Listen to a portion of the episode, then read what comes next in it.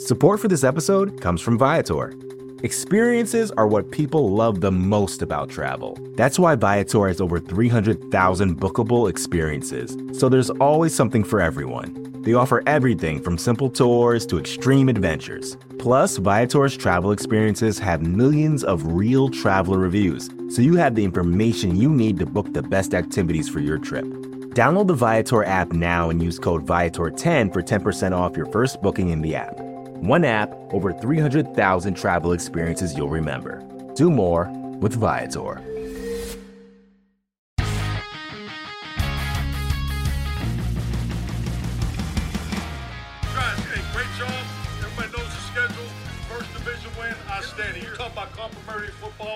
Way to go. Okay, way to go. We definitely have some things to clean up. We'll hit that Wednesday. Okay, break, break it down. Happy Hump Day, Cowboys Nation! And look, if that soundbite didn't get you hyped up, I need you to do me a favor. Go back, rewind it, and listen to it again and again and again until it does. Welcome to another episode of Dallas Cowboys Daily here on the Blogging the Boys Podcast Network. I'm your host, Jess Nevarez, and can I just say, I missed y'all these last couple of days, but no worries, I'm back, back again.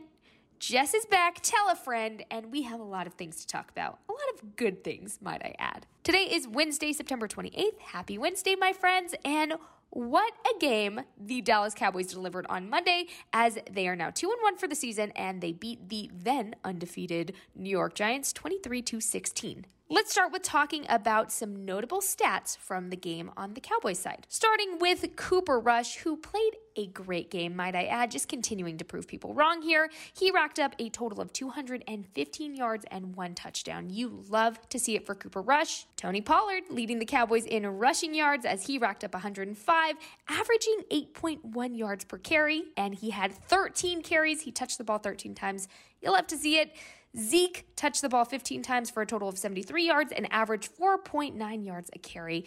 What do you know, guys? Things happen when the run game's established. Who would have ever thought? Now, despite CeeDee Lamb having uh, what could have been a fatal drop during the game, he made his redemption. We'll talk about that a little bit later, but he racked up 87 yards and he averaged 1.9 yards and, of course, had that awesome left handed dime in the end zone. You love to see it. Again, we're just going to keep adding to that love to see it list. Noah Brown, he racked up 54 receiving yards and he averaged 10.8 yards. So, hey, awesome night for them. On the defense, Donovan Wilson having nine tackles, two assists, and one sack to his name. Moving on to another player who just probably had arguably one of his best games of his career. D Law, of course. Who else would I be talking about? He racked up six tackles and had three sacks on Daniel Jones. I would not want to be him with a tank coming at me. Dorance Armstrong not only getting that field goal block, but he also had one tackle and one sack during this game. So another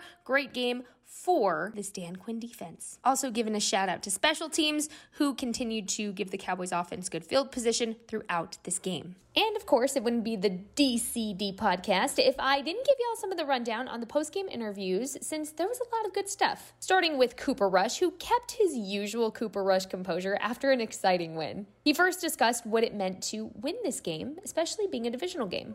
Yeah, division opponent. You want to get off, you know, in the division on the right foot. Um, another great team win. Our defense holding another, another offense under 20, uh, running the rock, making plays outside. Um, you know, this is kind of what we want to do. We want to come in here and, um, you know, division game is what it's about, is coming in and winning. And then, of course, he was asked about CeeDee's game in general and both the drop and the redemption catch that he had for a touchdown. Listen to this.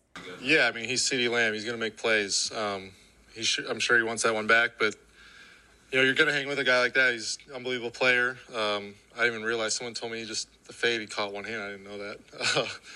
uh, so unbelievable catch. I was just making sure his feet got down and um, big time player. Ran a good four out on a play and. Uh, you know, that's what he's about. CeeDee, on the other hand, talked about his frustration from that drop even happening, saying he kind of stewed on it after a while. And uh, here's what he had to say. Uh, very frustrating, honestly, just because I mean I practiced all week, all off season, just on focusing in, focusing in on the ball, and I let that one slip away. It was tough, um, personally, just because, like I said, all the hard work I put in just for you know one play away, I let it slip. You know what I'm saying? That feel like a breakthrough drive for you? Most definitely. Uh, I appreciate Kel for trusting in me and all the guys, you know, believing in my ability. And uh, you know, it was it was it was tough. It was a tough, you know, third quarter. Just kind of thinking about. I kept thinking about it. All the guys kept preaching to me to, you know, let it go, let it go.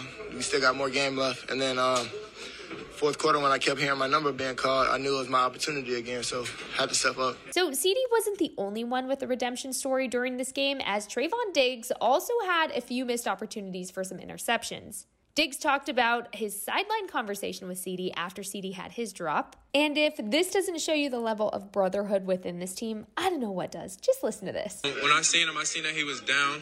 I seen that, you know, he was kind of upset about the drop. So I went over to him. I said, relax. You know, you got it. You know, let's go, get back. And I got you, you got me. So we both had our, you know, plays, and then we both made the plays back up later. Mike McCarthy also weighing in on the CeeDee drop with a simple message that being that CeeDee is their number one receiver and that will never change. But also mentioning that part of the mistakes, like the drop, comes down to one thing that being September football, where these kind of things happen and mistakes are made early on. Something he also contributes to the eight penalties that we saw during that game.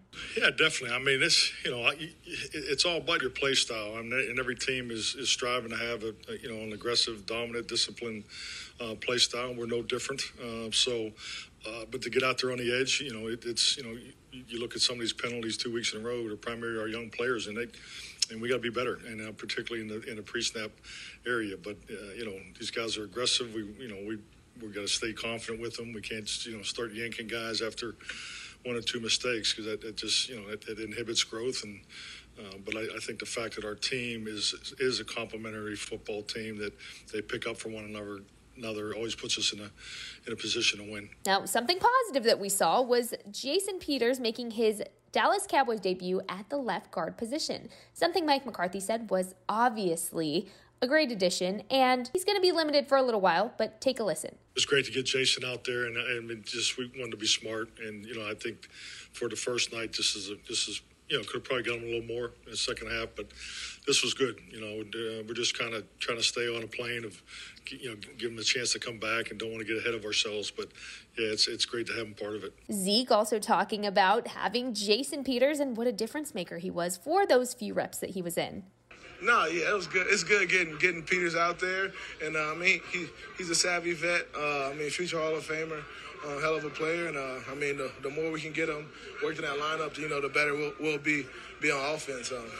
And I know y'all don't think I forgot about mentioning Demarcus Lawrence and the incredible night he had, racking up six tackles and three sacks. Here's what D Law had to say after what could arguably be one of his best games yet. You know, uh, you know, all glory to God, but you know, I mean first two games didn't go as well as I planned, and uh, you know had to you know keep going out fighting each and every day, you know, to get to these sacks. And uh, I mean, they just come in bunches, so you know I was just you know.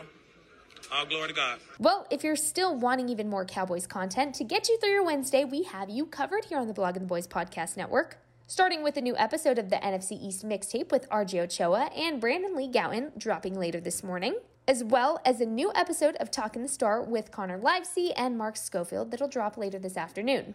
Make sure to subscribe to the Blogging the Boys Podcast Network wherever you listen to your podcast so you never miss an episode here. While you're at it, please go write us a nice review. Say Jess is the best. Just kidding. Give credit to all your favorite BTBers, though, because they all work hard. Of course, you can also leave all five stars with that rating. To keep up with all things BTB, go give us a follow on Twitter, Instagram, or TikTok, a like on Facebook, or go subscribe to our YouTube channel. And that is all I have for you today, my friends. But don't you worry, I'll be back bright and early tomorrow morning with even more Dallas Cowboys Daily. I hope you continue to kill, kill, kill it this week, as I know you always do. Remember how awesome you all are in my books always, and you already know I'm gonna tell you to go treat yourself because I think you deserve to treat yourself every day. We are officially halfway through the week, y'all, and that's always great to hear, especially since it's one day closer to Sunday, which is music to our ears during this time of the year. Go have yourself a great rest of your day, and I'll talk to you tomorrow, Cowboys Nation.